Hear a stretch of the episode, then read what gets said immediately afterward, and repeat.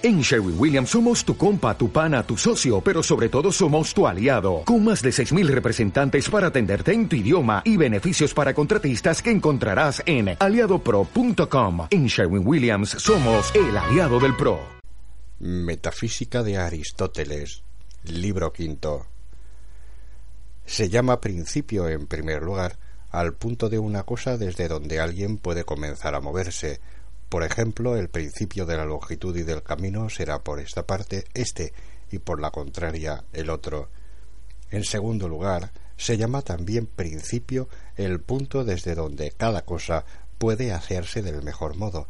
Por ejemplo, la instrucción no debe a veces principiarse desde lo primero y desde el principio de la cosa, sino desde donde con más facilidad puede aprender el discípulo.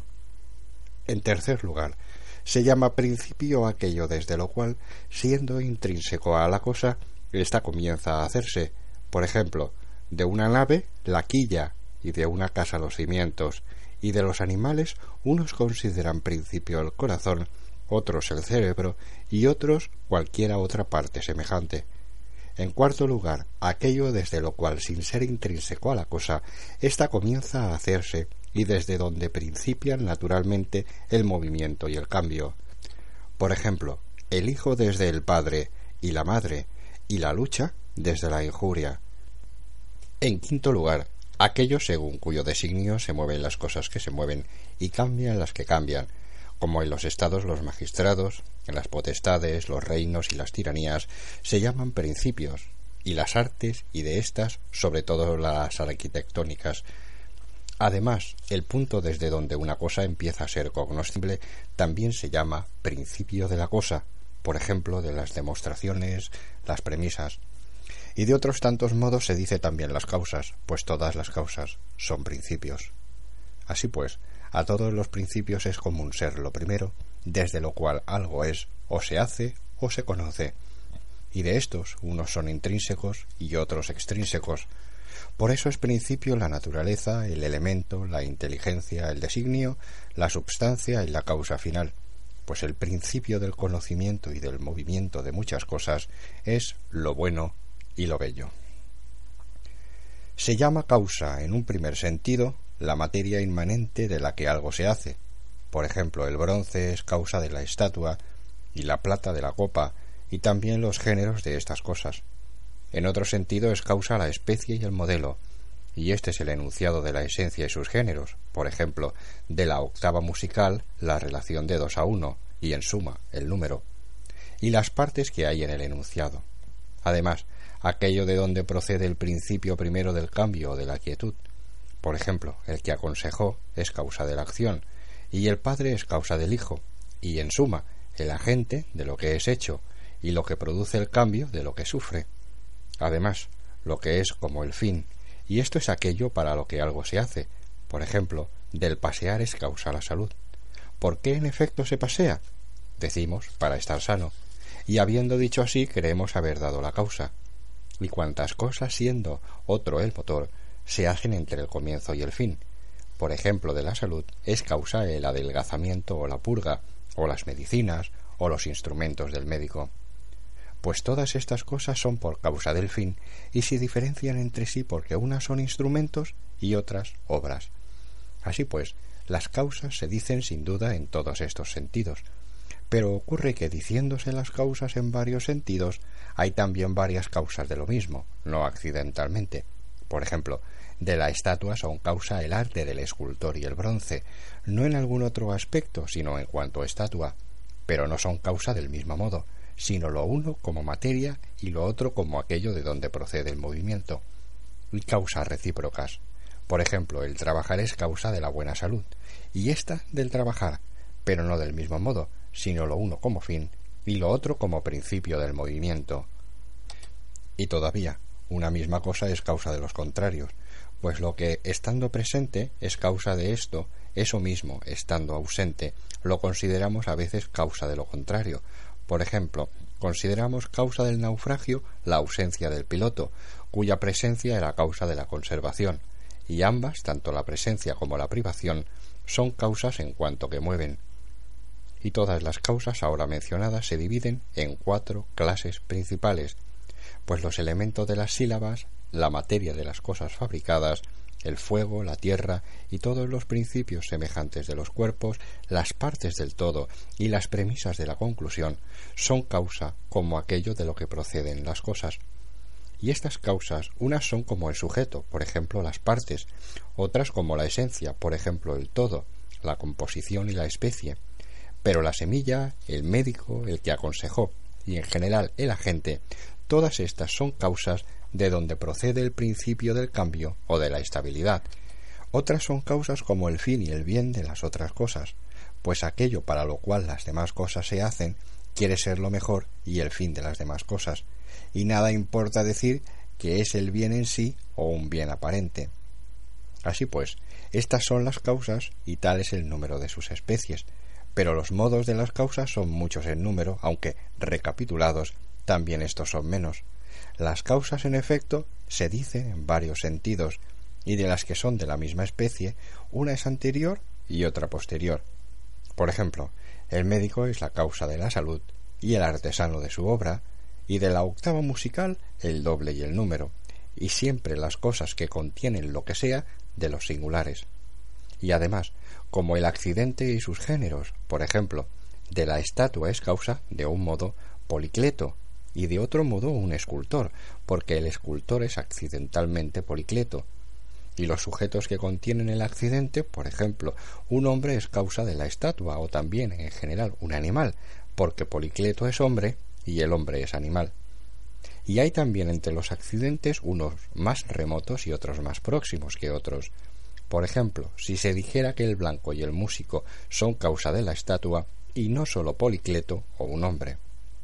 Y además de todas las causas dichas, tanto propiamente como accidentalmente, unas se dicen como en potencia y otras como en acto.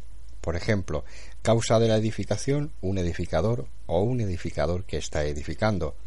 Y lo mismo se dirá también de aquello en que las causas son causas para las cosas dichas. Por ejemplo, de esta estatua o de una estatua o en general de una imagen y de este bronce o de un bronce o en general de una materia. Y lo mismo en los accidentes. Y todavía, se dirán concatenadas tanto estas como aquellas. Por ejemplo, no Policleto ni un escultor, sino el escultor Policleto. Sin embargo, todas estas son en total seis, pero dichas en dos sentidos, pues se dicen causas o bien como lo singular, o bien como el género, o bien como el accidente, o como el género del accidente, o bien como concatenadas, o como dichas simplemente, o todas, o bien como actuantes, o bien potencialmente. Y se diferencian en que las que están en acto y las singulares son o dejan de ser junto con las cosas de las que son causas. Por ejemplo, este que cura simultáneamente con este que es curado, y este que edifica con esto que es edificado. En cambio, las que están en potencia, no siempre, pues no se destruye la casa al mismo tiempo que el edificador. Se llama elemento lo primero, inmanente y específicamente indivisible en otra especie, de lo que algo está compuesto. Por ejemplo, son elementos de una voz aquellas partes de las que se compone la voz y en las que finalmente se divide, pero éstas ya no se dividen en otras voces específicamente diferentes de ellas, sino que aunque así dividan, sus partes serán de la misma especie. Por ejemplo, una parte de agua es agua, pero no es sílaba una parte de la sílaba. Y de modo semejante explican también los elementos de los cuerpos, los que dicen en qué cosas últimas se dividen los cuerpos, sin que éstas se dividan ya en otras cosas específicamente diferentes, y ya sean una o varias las cosas tales, las llaman elementos y de modo parecido se llaman también elementos los de las proposiciones geométricas y en general los de las demostraciones, pues las demostraciones primeras e implícitas en más demostraciones se llaman elementos de las demostraciones, y son tales los silogismos primeros compuestos de los tres términos a través de uno medio. Y metafóricamente llaman también elemento partiendo de aquí a lo que siendo uno y pequeño es útil para muchas cosas, por eso también lo pequeño y simple e indivisible se llama elemento. De aquí procede que las cosas más universales son elementos, porque cada una de ellas, siendo una y simple, está en muchas, o en todas, o en la mayoría. De aquí también que el uno y el punto sean considerados por algunos como principios, y puesto que los llamados géneros son universales e indivisibles, pues no hay enunciado de ellos, algunos llaman elementos a los géneros más aún que a la diferencia, porque el género es más universal. En efecto, a lo que tiene diferencia también le acompaña el género. En cambio, a lo que tiene género no siempre le acompaña la diferencia, pero es común a todos los tipos de elemento que sea elemento de cada cosa lo primero que está en cada una. Se llama naturaleza, en un sentido, la generación de las cosas que crecen. Por ejemplo, si uno pronunciara la U alargándola, en otro sentido, aquello primero e inmanente a partir de lo cual crece lo que crece. Además, aquello de donde procede en cada uno de los entes naturales el primer movimiento que reside en ellos en cuanto tales. Y se dice que crecen cuantas cosas tienen aumento a través de otro por contacto, y unión natural o por adherencia, como los embriones, pero la unión natural se diferencia del contacto, pues en éste no es necesario que haya ninguna otra cosa además del contacto, mientras que en las cosas que están unidas naturalmente hay entre ambas algo idénticamente uno que hace que, en vez de tocarse, estén unidas naturalmente y sean una sola cosa en cuanto a la continuidad y la cantidad, pero no en cuanto a la cualidad y se llama también naturaleza el elemento primero, informe e inmutable desde su propia potencia, del cual es o se hace alguno de los entes naturales. Por ejemplo, se dice que el bronce es la naturaleza de una estatua y de los utensilios de bronce y la madera de los de madera, y lo mismo en las demás cosas, pues de estos elementos es cada cosa conservándose la materia primera. De este modo, en efecto, Dicen que son también naturaleza los elementos de los entes naturales, mencionando unos el fuego, otros la tierra, otros el aire, otros el agua, otros alguna otra cosa semejante. Unos algunas de estas cosas y otros todas estas. Y todavía, en otro sentido, se llama naturaleza la sustancia de los entes naturales. Así lo entienden, por ejemplo, los que dicen que la naturaleza es la composición primera, o como dicen Pédocles, no hay naturaleza de ninguno de los entes, sino que sólo hay mezcla y permutación de las cosas mezcladas. Pero se llama naturaleza entre los hombres. Por eso también, cuantas cosas son o se generan naturalmente, aunque exista ya aquello a partir de lo cual naturalmente se genera o son, decimos que aún no tienen la naturaleza, sino tienen la especie y la forma. Por consiguiente, es por naturaleza lo que consta de estas dos cosas, como los animales y las partes de ellos. Y es naturaleza no sólo la materia primera, y está de dos modos, o la primera para el objeto mismo, o la primera absolutamente. Por ejemplo, para los objetos hechos de bronce, el bronce es primero para ellos, pero absolutamente sin duda el agua, si es que todas las cosas fusibles son agua, sino también la especie y la substancia, y este es el fin de la generación, y por extensión, a partir de aquí y en general, Toda sustancia se llama naturaleza a causa de ésta, porque también la naturaleza es cierta sustancia. Así pues, de acuerdo con lo expuesto, la naturaleza primera y propiamente dicha es la sustancia de las cosas que tienen el principio del movimiento en sí mismas en cuanto tales, la materia, en efecto, se llama naturaleza por ser susceptible de este principio, y las generaciones y el crecimiento por ser movimientos a partir de este principio, y el principio del movimiento de los entes naturales es este, inmanente en ellos de algún modo, o en potencia o en entelequia. Se llama necesario aquello sin lo cual, como con causa, no es posible vivir, por ejemplo, la respiración y el alimento son algo necesario para el animal, pues es imposible que sin ellos exista. También aquello sin lo cual no es posible que exista o se genere el bien, ni desechar el mal o librarse de él. Por ejemplo, beber la medicina es necesario para no estar enfermo y navegar hacia Egina para recibir el dinero.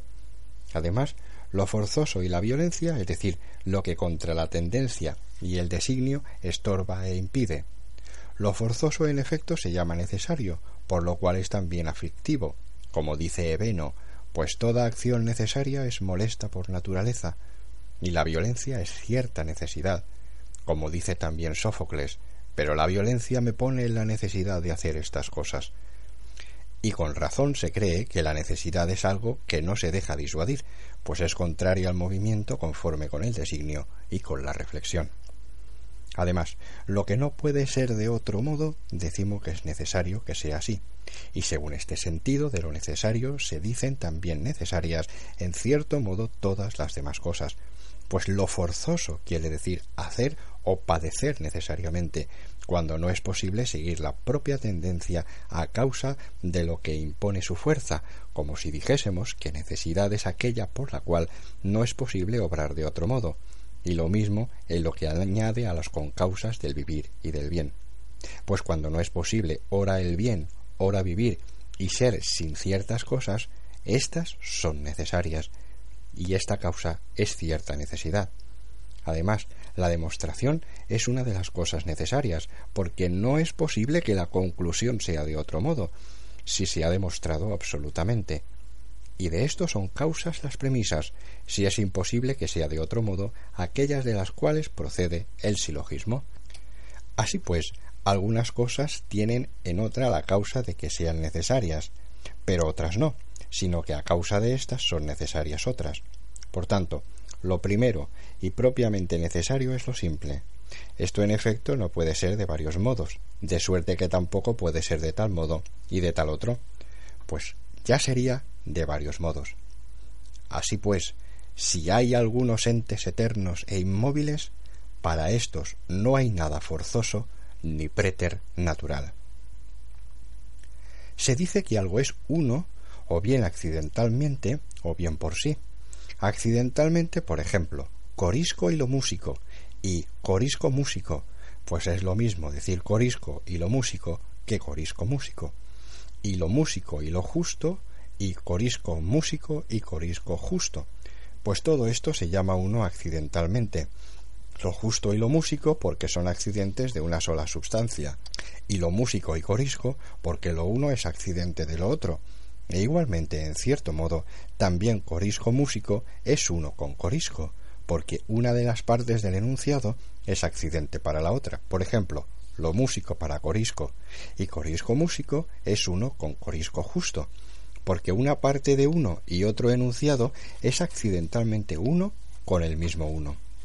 Y del mismo modo también si el accidente se dice del género o de los nombres de algún universal, por ejemplo, si se dice que hombre es lo mismo que hombre músico, pues o bien se dice porque lo músico es accidente de hombre, que es una sola sustancia, o bien porque ambos son accidentes de alguno de los singulares, por ejemplo, de corisco pero no se dan ambos del mismo modo, sino que uno se da probablemente como género y en la substancia, y el otro como hábito o afección de la substancia.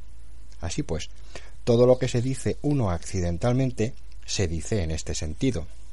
En cuanto a lo que se dice uno por sí, unas veces se dice uno por ser continuo, por ejemplo, un haz por la atadura y unas maderas por la cola, y una línea, aunque sea quebrada, si es continua, se llama una, como también cada una de las partes del cuerpo, por ejemplo, la pierna y el brazo. Y entre estas mismas cosas es más uno lo continuo por naturaleza que lo continuo por arte, y se llama continuo aquello cuyo movimiento es uno por sí y no puede ser de otro modo, y el movimiento es uno cuando es indivisible y es indivisible según el tiempo. Y si es continuo por sí todo lo que es uno, no por contacto, pues si pones maderos tocándose unos a otros, no dirás que son uno, ni un madero, ni un cuerpo, ni ninguna otra cosa continua.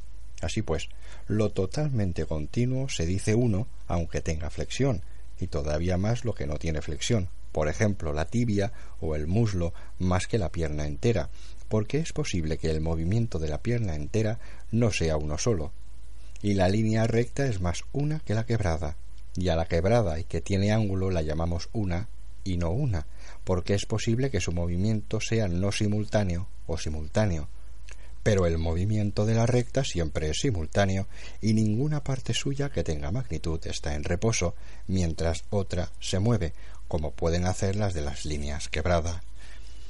Uno se dice todavía en otro sentido, por ser el sujeto específicamente indiferenciado, y es indiferenciado aquello cuya especie es indivisible según la sensación, y el sujeto es o bien el primero o bien el último en orden al fin. En efecto, el vino se dice uno y el agua una, en cuanto que son específicamente indivisibles, y los líquidos todos se dicen uno, por ejemplo el aceite, el vino, y las cosas fusibles, porque todos tienen el mismo sujeto último, pues son agua o aire todas estas cosas. Y se dicen uno también las cosas cuyo género es uno, aunque diferente por las diferencias opuestas, y todas estas cosas se dicen uno porque es uno el género que subyace a las diferencias, por ejemplo, caballo, hombre, perro, son algo uno porque todos son animales, y de un modo ciertamente afín a como la materia es una.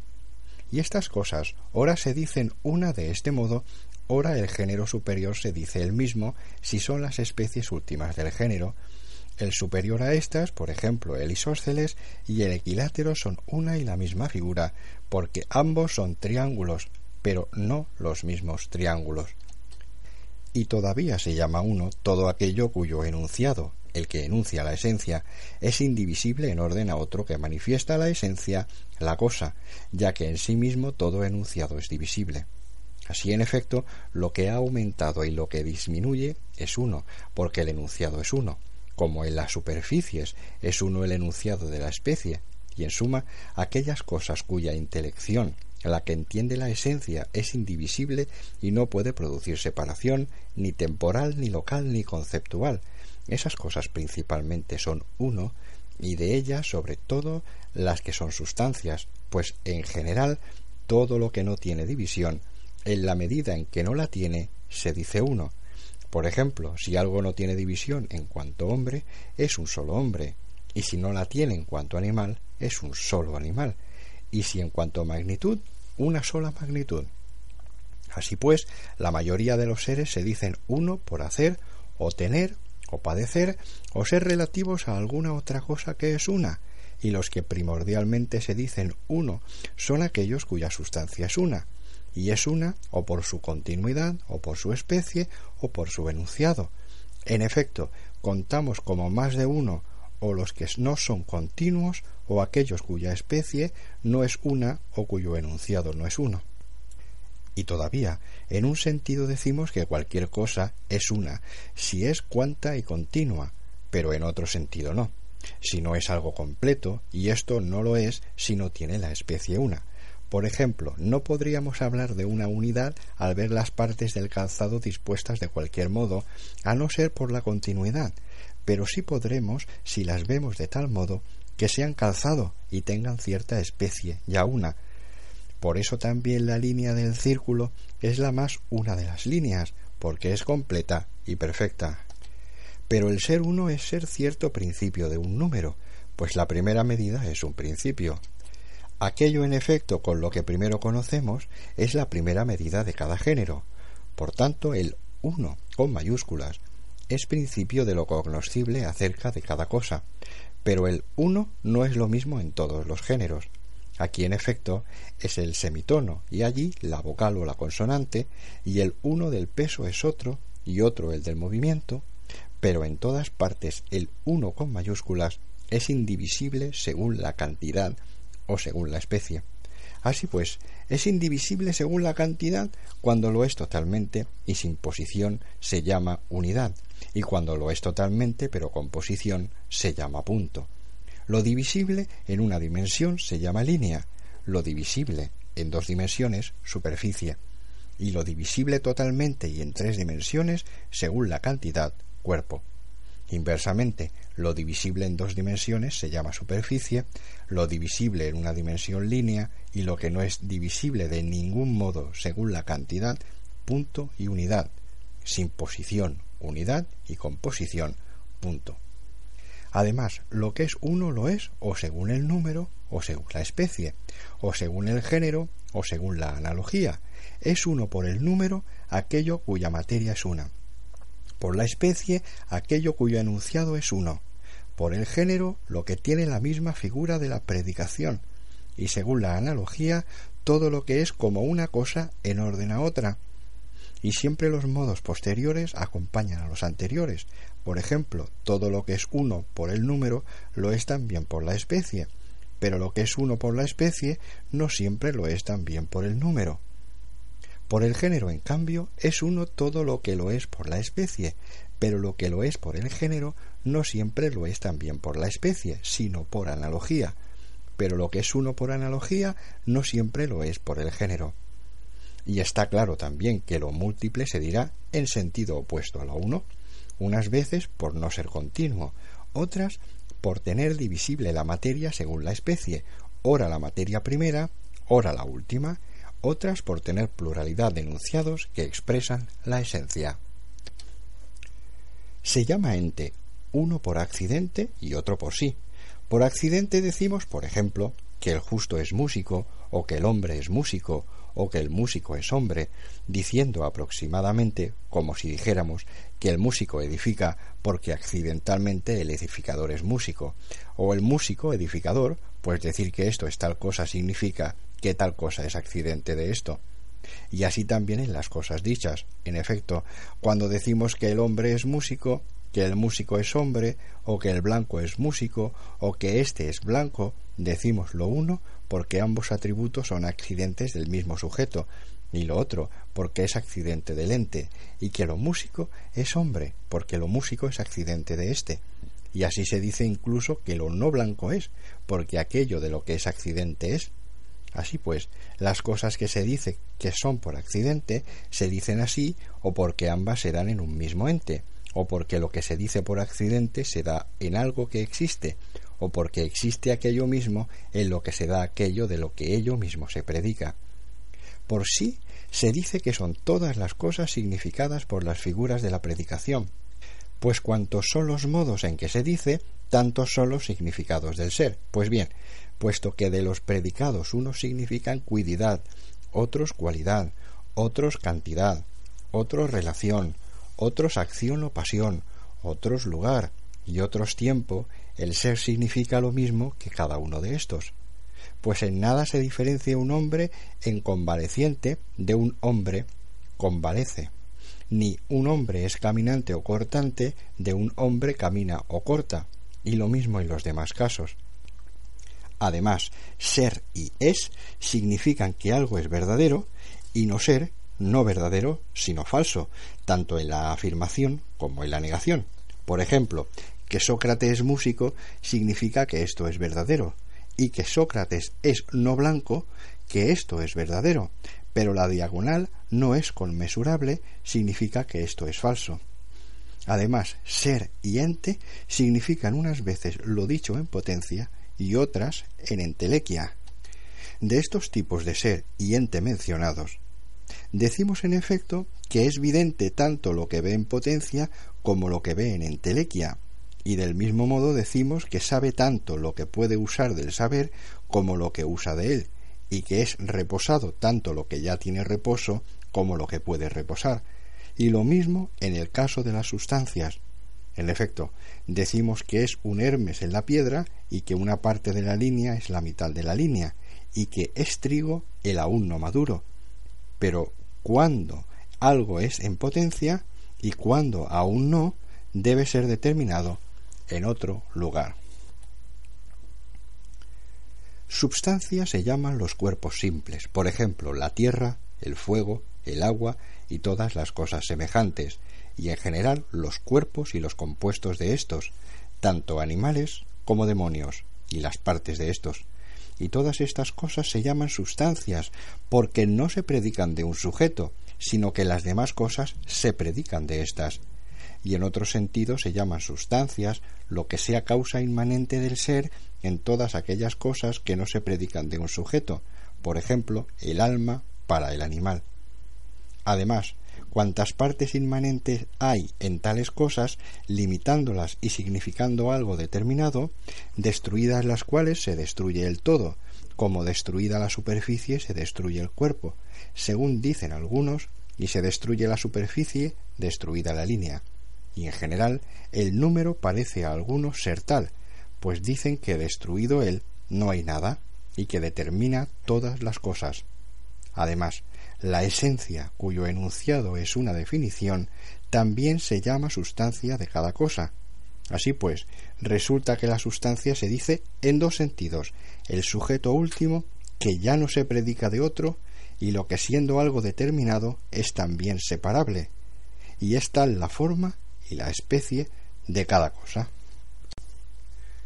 Se llaman idénticas unas cosas por accidente, por ejemplo lo blanco y lo músico, se dicen idénticos porque son accidentes de lo mismo, y hombre y músico, porque lo uno es accidente de lo otro y lo músico es hombre, porque es accidente del hombre. Y esto se dice idéntico a uno y otro término, y cada uno de ellos idéntico a esto. En efecto, tanto el hombre como lo músico se dicen idénticos al hombre músico, y esto idéntico a aquellos. Y por eso todas estas cosas no se dicen universalmente, pues no es verdadero decir que todo hombre es idéntico a lo músico, pues los universales existen por sí y los accidentes no existen por sí, sino que se dicen simplemente de los individuos. Idéntico, en efecto, parece ser Sócrates y Sócrates músico.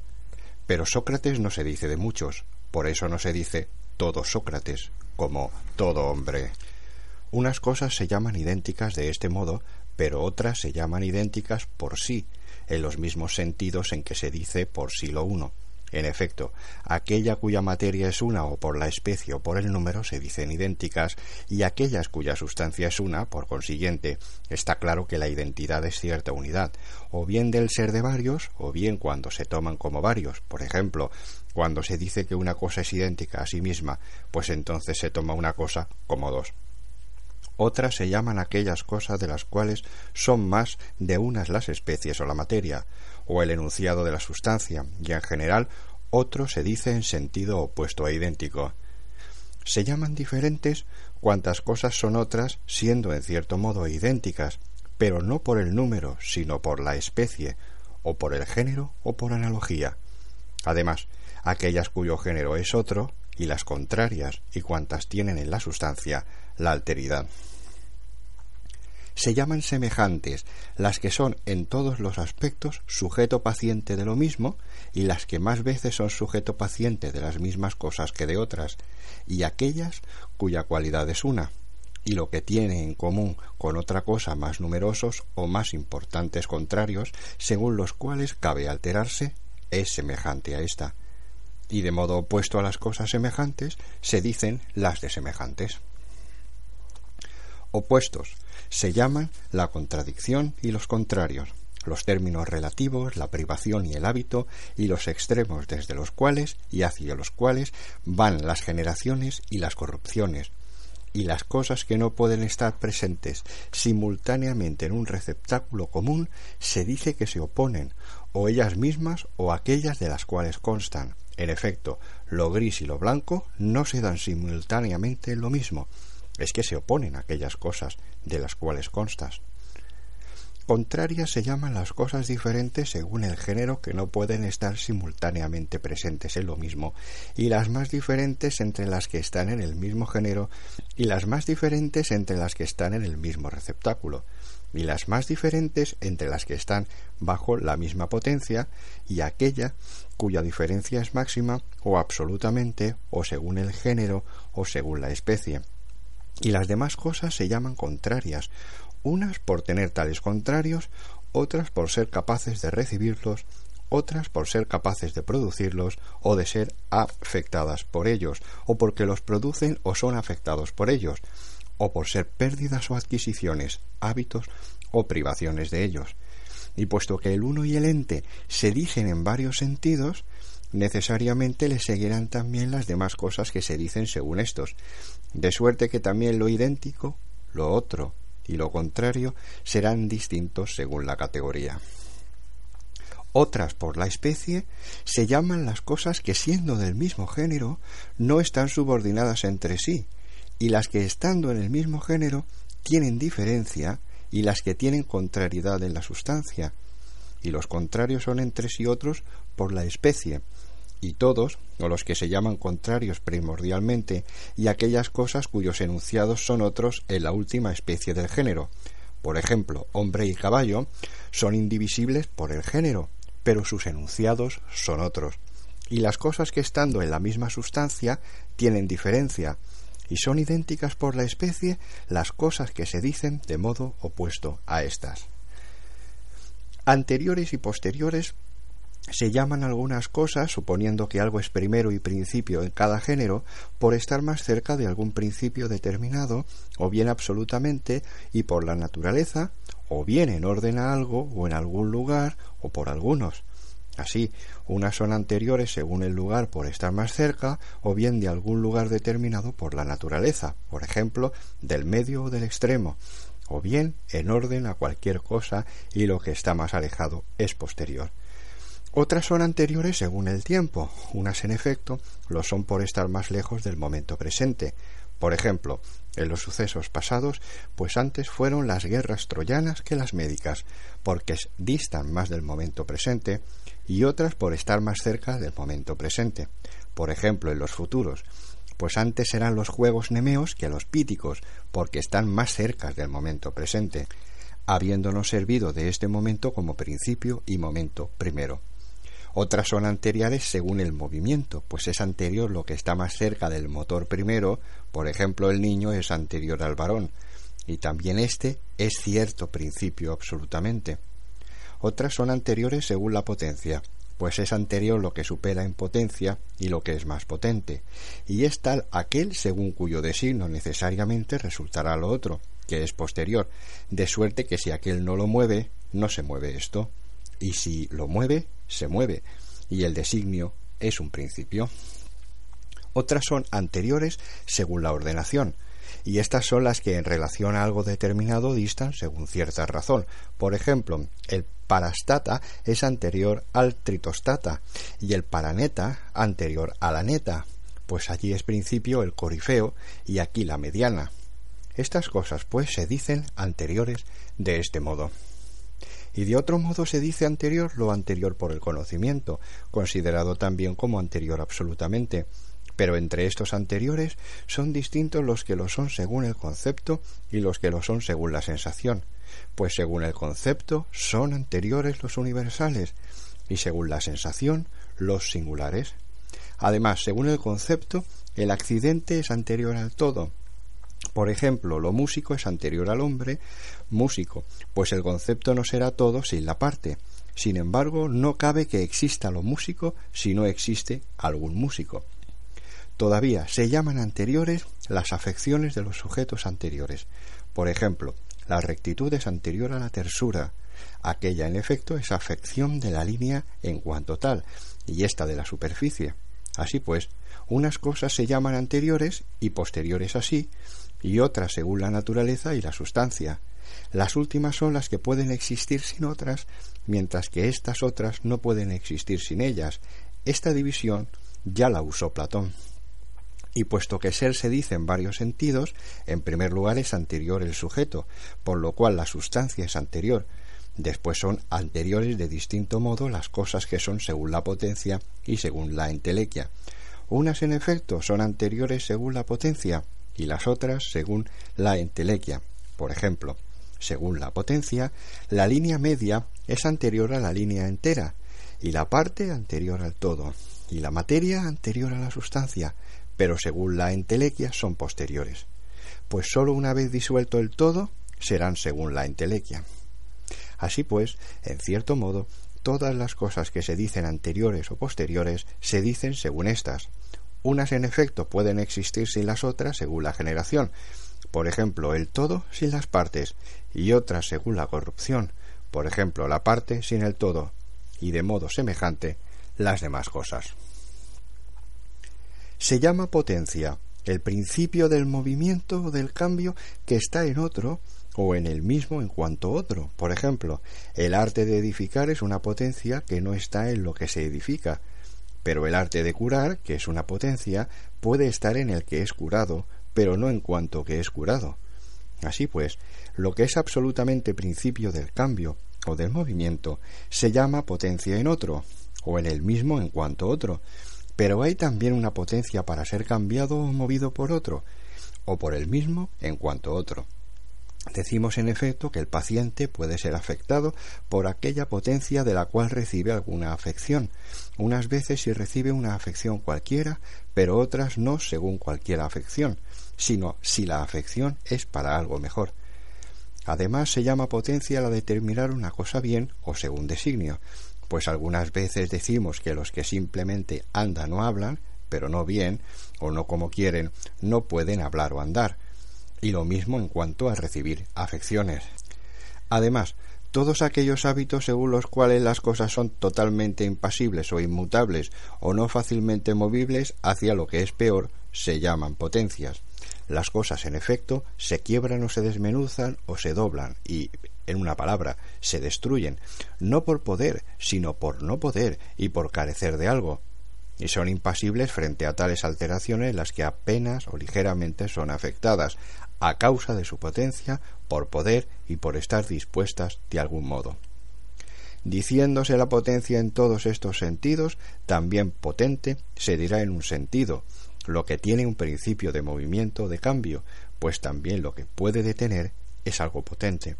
En otro, o en sí mismo en cuanto otro. En un segundo sentido, se llama potente una cosa si algo tiene sobre ella tal potencia en otro si tiene potencia para experimentar cualquier cambio, ora hacia lo que es peor, ora hacia lo que es mejor, pues también lo que se corrompe parece ser potente para corromperse, o que no se corrompería si fuese impotente para ello. Por consiguiente, tiene cierta disposición y causa y principio de tal afección. Así, pues unas veces parece ser tal por tener algo, otras por estar privado de algo. Pero si la privación es en cierto modo un hábito, todas las cosas serán potentes por tener algo.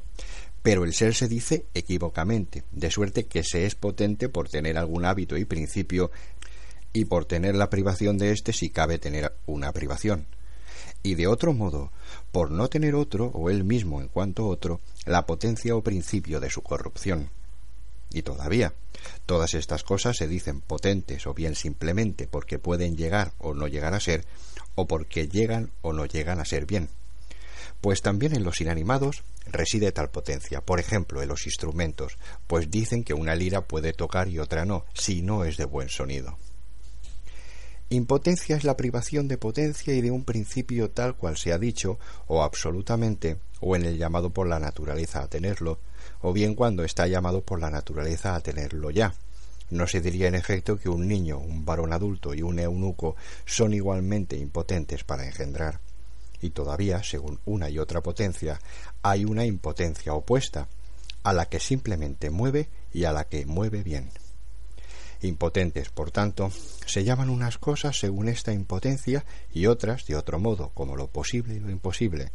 Es imposible aquello cuyo contrario es verdadero por necesidad, por ejemplo, que la diagonal sea de la misma medida que un lado del cuadrado, es imposible, porque esto es falso, y su contrario no sólo es verdadero, sino incluso necesario, que sea de distinta medida. Por consiguiente, que sea de la misma medida no sólo es falso, sino incluso falso por necesidad. Y lo contrario a esto, lo posible, es cuando lo contrario no es necesariamente falso. Por ejemplo, es posible que un hombre esté sentado, pues no es falso de necesidad que no esté sentado. Así pues, lo posible significa en un sentido, como se ha dicho, lo no falso de necesidad, en otro el ser verdadero, y en otro lo que cabe que sea verdadero ya. Y metafóricamente se llama potencia la que se estudia en la geometría. Estas, pues, son las cosas posibles no según una potencia. Pero las que se dicen según una potencia, todas se dicen en orden a una primera, y este es un principio de cambio que está en otro o en el mismo en cuanto otro. Las demás cosas, en efecto, se llaman posibles unas porque algo distinto de ellas tiene tal potencia, otras porque no la tiene, y otras porque la tiene de un modo determinado. Y de modo semejante también las imposibles. De suerte que la definición propia de la potencia primera sería principio mutativo que está en otro o en el mismo en cuanto otro. Cuánto se llama lo divisible en sus partes integrantes, de las cuales una y otra o cada una es por naturaleza algo uno y algo determinado. Así pues, una multitud es algo cuanto si es numerable y una magnitud si es mensurable. Y se llama multitud lo potencialmente divisible en partes discontinuas y magnitud lo divisible en partes continuas. Y la magnitud continua en una dimensión se llama longitud, la continua en dos latitud y la continua en tres profundidad, y la multitud finita se llama número, y la longitud línea, y la latitud superficie, y la profundidad cuerpo. Además, unas cosas se llaman cuantas por sí y otras accidentalmente. Por ejemplo, la línea es algo cuanto por sí y lo músico accidentalmente. Y de las cosas que son cuantas por sí, unas lo son según la sustancia, como es algo cuanto la línea, pues en el enunciado que dice que es figura algo cuanto, y otras son afecciones y hábitos de tal sustancia, como lo mucho y lo poco, lo largo y lo corto, lo ancho y lo estrecho, lo alto y lo bajo, lo pesado y lo ligero, y las demás cosas semejantes. Y también lo grande y lo pequeño, y lo mayor y lo menor, en sí mismos y en relación recíproca, son de suyo afecciones de lo cuanto, pero estos nombres se transfieren también a otras cosas. Y de las cosas que se dicen cuantas accidentalmente, unas se dicen del mismo modo que se dijo que era cuanto lo músico y lo blanco, por ser algo cuanto aquello en lo que están, y otras, como se dicen cuantos el movimiento y el tiempo, pues también estos se dicen cuantos y continuos, por ser divisibles aquellas cosas de las que estos son afecciones. Pero me refiero no a lo que se mueve, sino a aquello a través de lo que fue movido, pues por ser cuanto esto, también el movimiento es cuanto, y el tiempo es cuanto, por serlo el movimiento. Cualidad se llama, en un sentido, la diferencia de la sustancia. Por ejemplo, un hombre es un animal de cierta cualidad porque es bípedo, y un caballo porque es cuadrúpedo, y un círculo es una figura de cierta cualidad porque no tiene ángulos, puesto que la diferencia sustancial es una cualidad. Por consiguiente, en este sentido, la cualidad se llama diferencia de la sustancia. Pero en otro sentido, la cualidad se dice como en las cosas inmóviles y en las cosas matemáticas, del modo que los números son de cierta cualidad, por ejemplo, los números compuestos, y que no sólo son en una dimensión, sino aquellos de los que es imitación el plano y el sólido. Y estos son los cuantas veces cuantos o cuantas veces cuantas veces cuantos. Y en suma, lo que hay en la sustancia además de lo cuanto pues la sustancia de cada uno es lo que es una sola vez. Por ejemplo, la sustancia de seis no es lo que son dos veces o tres veces, sino lo que son una sola vez, pues seis son una sola vez seis. Además, todas las afecciones de las sustancias que se mueven, como el calor y la frialdad, la blancura y la negrura, la pesadez y la ligereza y todas las cosas semejantes, según las cuales se dice también que se alteran los cuerpos de las cosas que cambian, además según la virtud y el vicio, y en general el mal y el bien. Así pues, la cualidad puede decirse sin duda de dos modos, y de estos sería uno el más propio. La cualidad primera es, en efecto, la diferencia de la sustancia, y de esta es cierta parte también la cualidad que hay en los números, pues es cierta diferencia de sustancias, pero de sustancias que o bien no se mueven o bien no en cuanto que se mueven, y las afecciones de las cosas que se mueven en cuanto que se mueven, y las diferencias de los movimientos, y la virtud y el vicio son cierta parte de las afecciones, pues manifiestan diferencias del movimiento y de la actividad, según las cuales actúan o reciben la acción de otro, bien o mal, las cosas que están en movimiento, pues lo que puede ser movido o actuar de tal modo es bueno, y lo que puede ser movido o actuar del modo contrario, malo.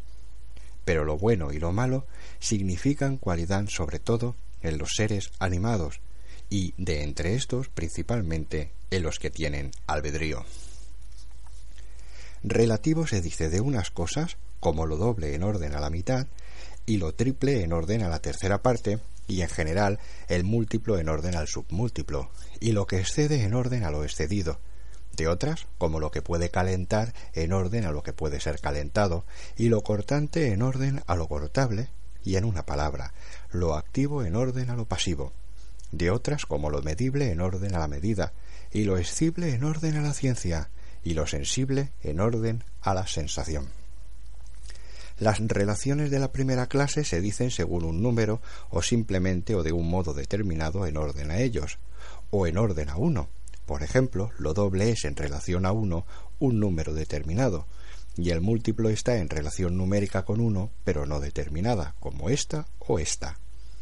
Y lo sesquiáltero está en orden a lo subsesquiáltero, en relación numérica determinada, pero lo superparcial en orden a lo superparcial está en relación indeterminada, como el múltiplo el orden a lo uno. Y lo que excede en orden a lo excedido es totalmente indeterminado según un número. El número, en efecto, es comensurable, y de lo no conmensurable no se dice un número, y lo que excede en orden a lo excedido es tanto como lo excedido y todavía más. Pero esto es indeterminado, pues es de cualquier modo o igual o no igual a lo excedido. Así pues, todas estas relaciones se dicen según un número y son afecciones de un número. Y también lo igual y semejante y lo idéntico de distinto modo, todos en efecto se dicen según el uno, pues son idénticas aquellas cosas cuya sustancia es una y semejantes aquellas cuya cualidad es una, e iguales aquellas cuya cantidad es una. Y el uno es principio y medida del número, de suerte que todas estas se dicen relaciones según un número, pero no del mismo modo. Y las relaciones activas y las pasivas se dicen relaciones según la potencia activa y pasiva y los actos de las potencias. Por ejemplo, lo que puede calentar es relativo a lo que puede ser calentado, porque puede, y a su vez lo que calienta es relativo a lo que es calentado, y lo que corta relativo a lo que es cortado, como actuantes. Pero de las cosas relativas numéricamente no hay actos, a no ser del modo que se ha dicho en otro lugar, y los actos según un movimiento no se dan en ellas. Pero algunas cosas relativas según una potencia se dicen también relativas según tiempos particulares. Por ejemplo, lo que ha hecho en relación a lo que ha sido hecho, y lo que hará en relación a lo que será hecho. Así, en efecto, el Padre se dice Padre del Hijo, pues el uno ha hecho algo y el otro ha recibido la acción. Además, algunas cosas son relativas por privación de potencia, como lo imposible, y cuantas cosas se dicen así, por ejemplo, lo invisible. Así pues, las cosas que se dicen relativas según número y potencia, todas son relativas porque lo que ellas son se expresan por lo que es de otro, y no porque otra cosa sea relativa a ellas. Pero lo mensurable y lo escible y lo pensable se dicen relativos porque otra cosa se dice relativa a ellos, lo pensable, en efecto, significa que hay pensamiento de ello, pero el pensamiento no es relativo a aquello de lo que es pensamiento, pues se habría dicho dos veces lo mismo.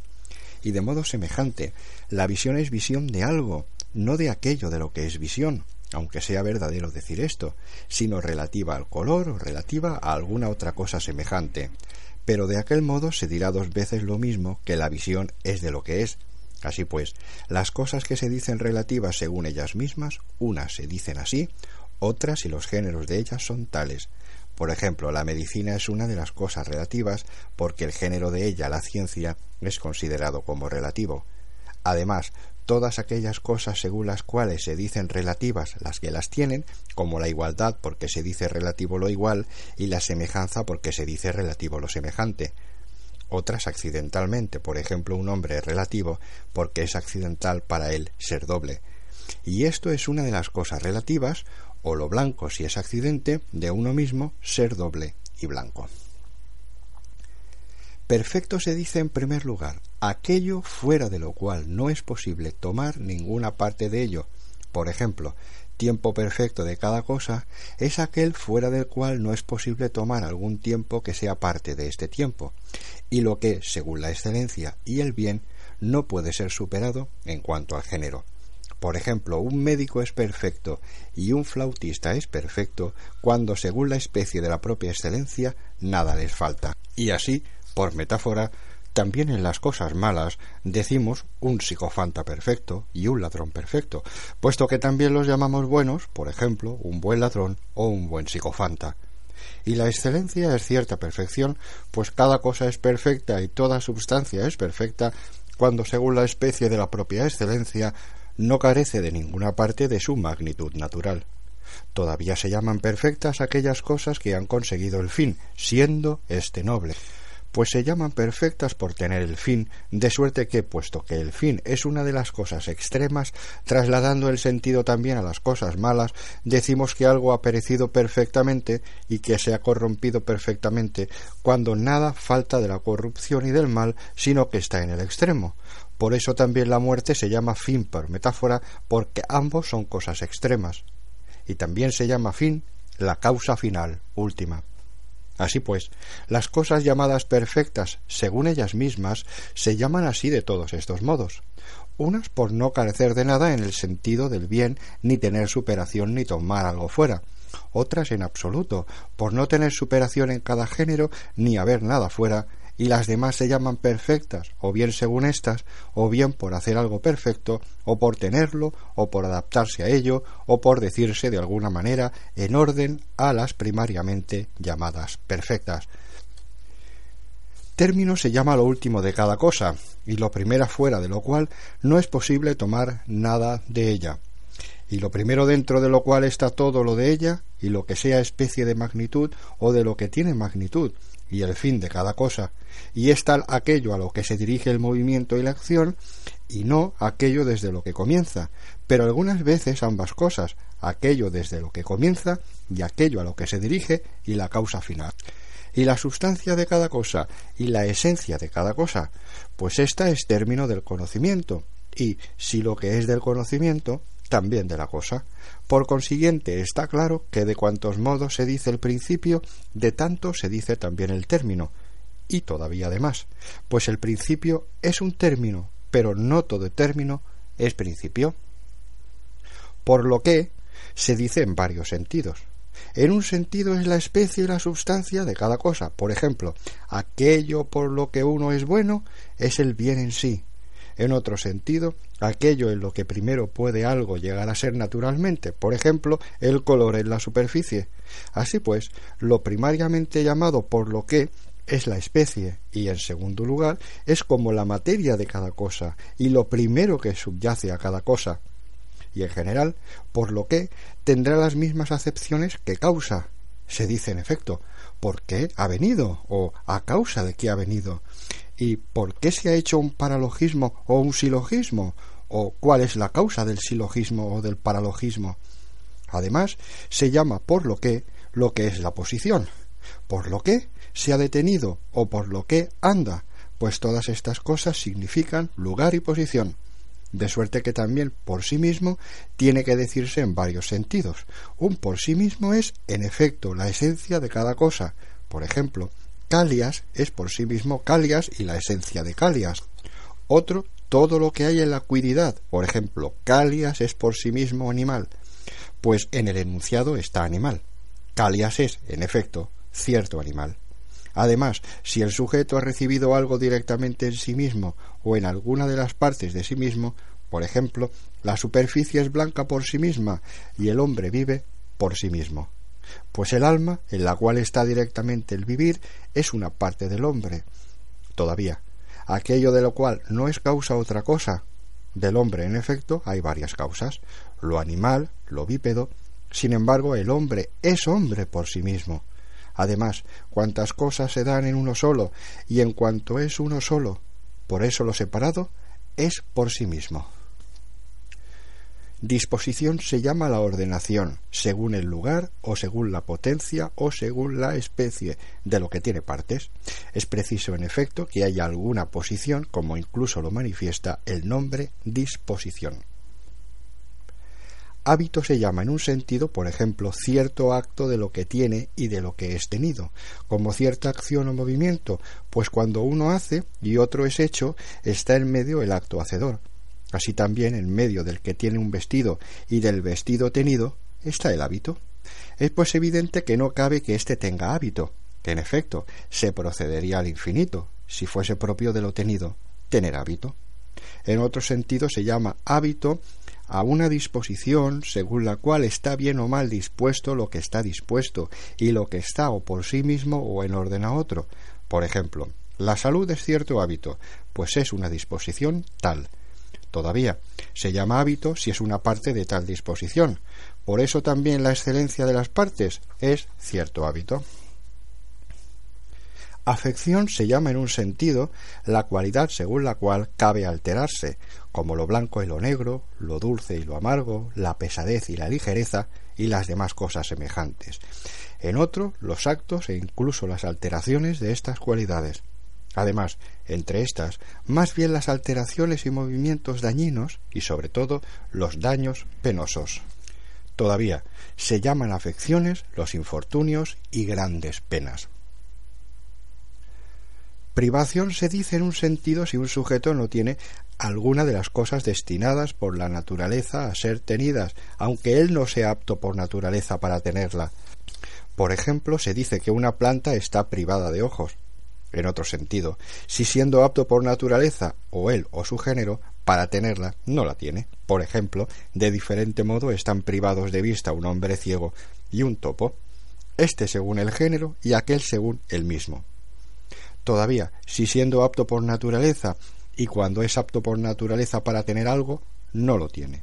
La ceguera, en efecto, es cierta privación, pero ciego no se es a cualquier edad, sino a la que uno es apto para tener vista, si no la tiene.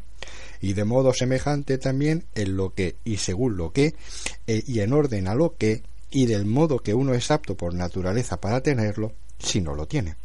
Todavía la ablación violenta de cualquier cosa se llama privación. Y de cuantos modos se dicen las negaciones de alfa privativa, de otros tantos se dicen también las privaciones, pues anison, desigual, se dice por no tener igualdad siendo apto por naturaleza para tenerla. Aobraton, invisible, por no tener en absoluto color o por tenerlo mal. Apun, sin pies, por no tener en absoluto pies o por tenerlos malos. Además, también por tener algo pequeño, por ejemplo, apirenon, sin pepita. Y esto es tener mal, en cierto modo. Todavía por no hacerse fácilmente o por no hacerse bien. Por ejemplo, atmeton, incortable, no sólo por no cortarse, sino también por no cortarse fácilmente o no cortarse bien. Además por no tener en absoluto, pues no se llama ciego al tuerto, sino al que en los dos ojos carece de vista. Por eso, todos no son buenos o malos, justos o injustos, sino también lo intermedio. Tener se dice en varios sentidos. En un sentido es llevar según la propia naturaleza o según el propio impulso.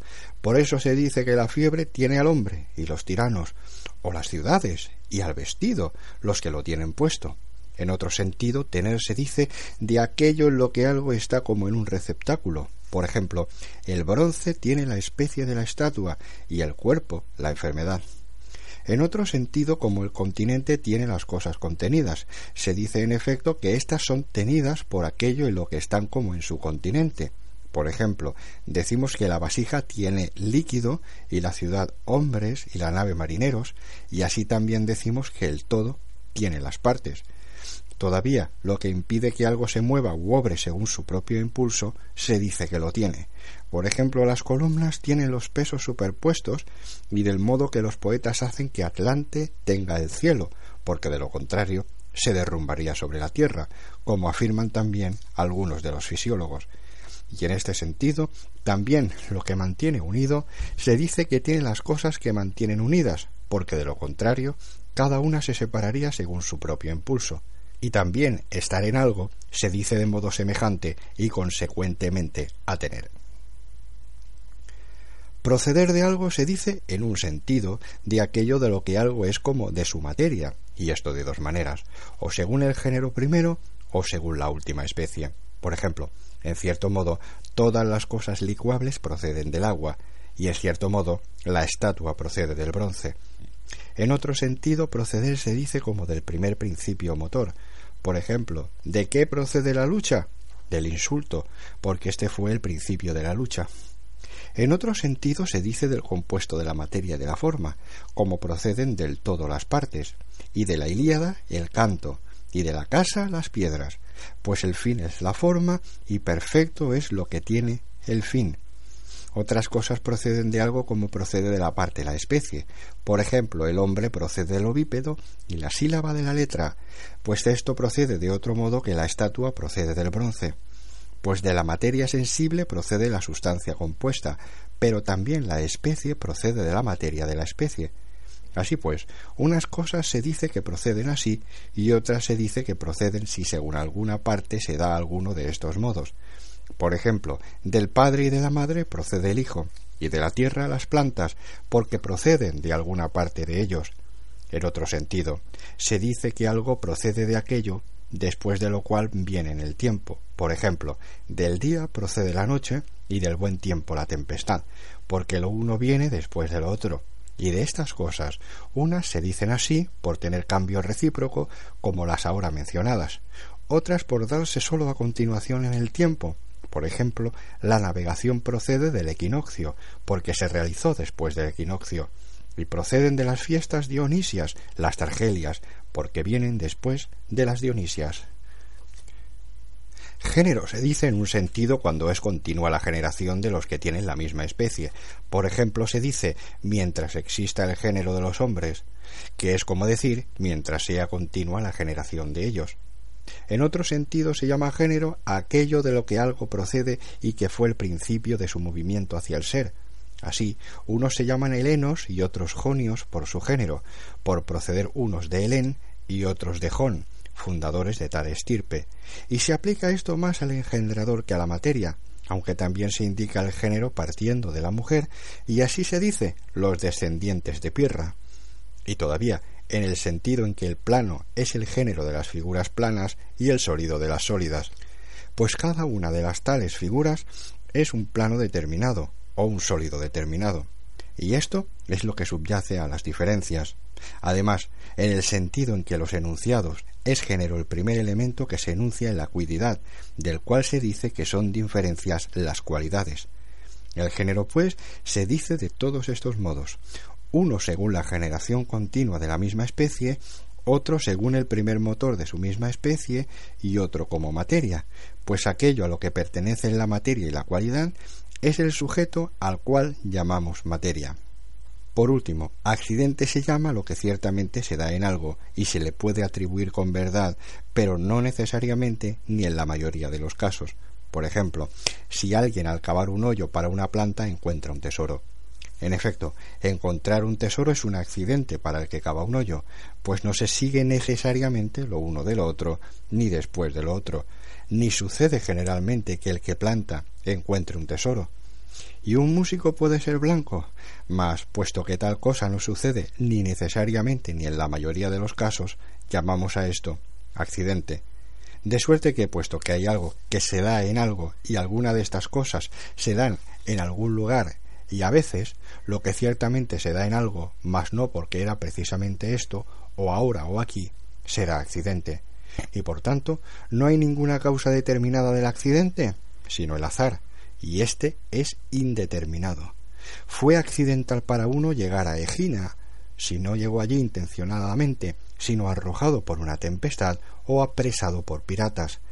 El accidente, por tanto, se ha producido o existe, mas no en cuanto tal, sino en cuanto otro. Pues la tempestad fue causa de que llegase a donde no navegaba, y fue precisamente a Egina. Se habla también de accidente en otro sentido, entendiendo que tal todo aquello que es inherente a algo en cuanto tal sin pertenecer a su sustancia. Por ejemplo, en el triángulo el contener dos rectos, y estos accidentes pueden ser eternos, mientras que ninguno de los otros puede serlo, pero la explicación de esto está en otro lugar.